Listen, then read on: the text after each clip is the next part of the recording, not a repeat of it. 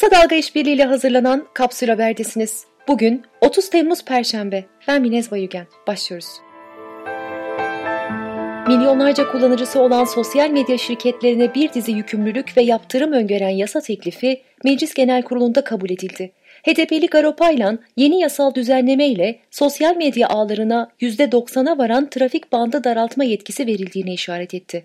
Paylan, iktidar bunu muhalefetin halka ulaşma yolunu kesmek için kullanacak dedi. CHP, kabul edilen yasal düzenlemenin iptali için Anayasa Mahkemesi'ne başvuruda bulunacak. Yasal düzenleme ile ilgili konuşan AKP Grup Başkanı Naci Bostancı, Türkiye'de temsilci bulundurma konusunda yalnızca Twitter'ın olumlu yanıt vermediğini söyledi. AKP Genel Başkan Yardımcısı Mahir Ünal, düzenlemenin kişisel verileri güvence altına almak olduğunu öne sürdü ve siber vatanda da mücadele ediyoruz diye konuştu. Yasanın sosyal ağ sağlayıcılarına temsilcilik bulundurma zorunluluğu ve buna bağlı olan yaptırımların yürürlülük tarihi 3 ay ertelendi. AKP ve MHP'nin ortak önergesiyle teklife bir madde daha eklendi.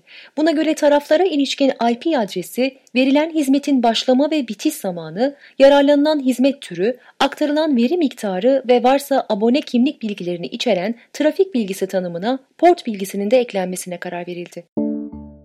İstanbul Sözleşmesi'nin tartışılması ışığında Cumhurbaşkanı Tayyip Erdoğan'a boşanma raporu sunuldu. Rapora göre 2014 yılında 202.017 boşanma davası açılırken bu sayı geçtiğimiz yıl 248.640 oldu. Bazı kurmaylar İstanbul Sözleşmesi'nin kadının kendisini savunmasına ve mahkemeye gitmesine olanak sağladığını, bunun iyi bir gelişme olduğunu savundu. Bazı kurmaylarsa sözleşme ile boşanma davalarının arttığını ifade etti. Fransa, Polonya'nın İstanbul Sözleşmesi'nden çekilmesi halinde bunun ekonomik sonuçları olacağını bildirdi. Beşiktaş Belediyesi ilçedeki billboard ve bina duvarlarına QR koduyla İstanbul Sözleşmesi'ni yerleştirdi.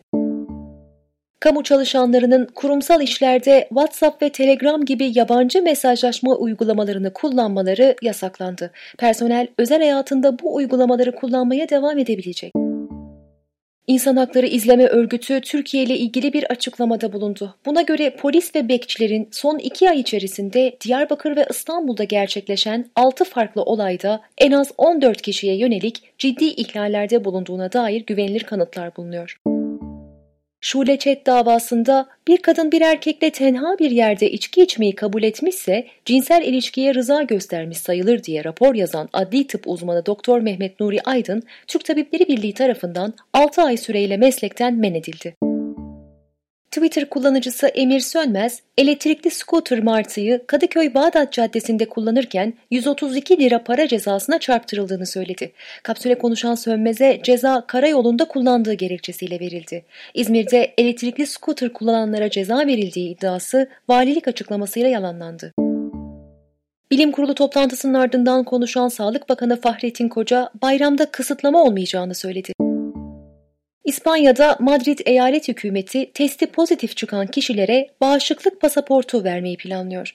Belge kişinin koronavirüse yakalandığını ve iyileştiğini, böylece bağışıklık kazandığını belgeliyor ve kısıtlamalardan muaf tutulmasını öngörüyor. Bu sayede kart sahipleri, spor merkezleri, müzeler ve barlar gibi riskli bölgelere giriş yapabilecek. Uzmanlarsa bu uygulamanın bilimsel bir dayanağı olmadığını ve özel yaşamın gizliliğini ihlal ettiğini söylüyor. Dünya Sağlık Örgütü de uygulamaya bilimden yoksun olduğu gerekçesiyle karşı karşı.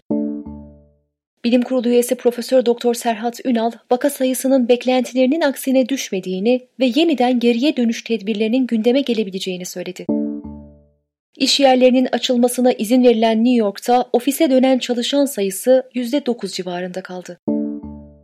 ABD'nin en büyük dört teknoloji firması Apple, Amazon, Facebook ve Google'ın CEO'ları Temsilciler Meclisi Adalet Komisyonu'na bağlı tekelleşme meselelerine bakan alt komisyonda sahip oldukları piyasa gücünü nasıl kullandıklarına ilişkin ifade veriyor. Kongredeki oturum teknoloji devlerinin bazı piyasalara egemen olarak rekabeti önlediklerine ilişkin federal ve eyalet düzeyinde açılan soruşturmaların halen sürdüğü dönemde düzenleniyor. En fazla güvenlik kamerasına sahip şehirler listesinde İstanbul 42. sırada yer aldı. Listenin zirvesinde Çin'in Tayvan şehri bulunuyor. İngiltere'nin eski Türkiye Büyükelçisi Richard Moore, İngiltere Dış İstihbarat Servisi MI6'in başkanlığına atandı. Lübnan basını Rusya'nın yardımıyla Suriye'nin Hama kentinde Ayasofya'nın daha küçük bir kopyasının inşa edileceğini iddia etti. Suriye Ortodoks Kilisesi yetkilileri bu yönde bazı duyumlar aldıklarını ancak asıl muhatabın Yunan Ortodoks Kilisesi olduğunu belirtti. Yunan Ortodoks Kilisesi ise soruları yanıtsız bıraktı. Araya araştırmanın son anketine göre katılımcıların %63,1'i hükümetin ekonomi yönetimini başarısız buluyor. 12 büyük şehirde 2212 kişiyle yapılan ankette katılımcılara Türkiye'nin koronavirüs dışında en önemli sorunu nedir sorusu yöneltildi. Birinci sırada ekonomi hayat pahalılığı yoksulluk, ikinci sırada ise işsizlik yer aldı.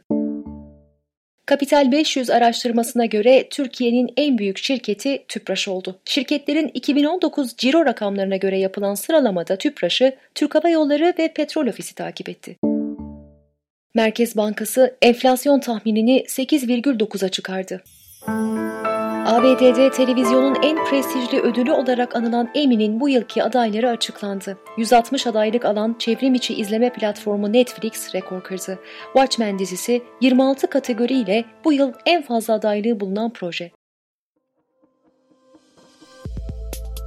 Bizi Kısa Dalga Net ve podcast platformlarından dinleyebilirsiniz.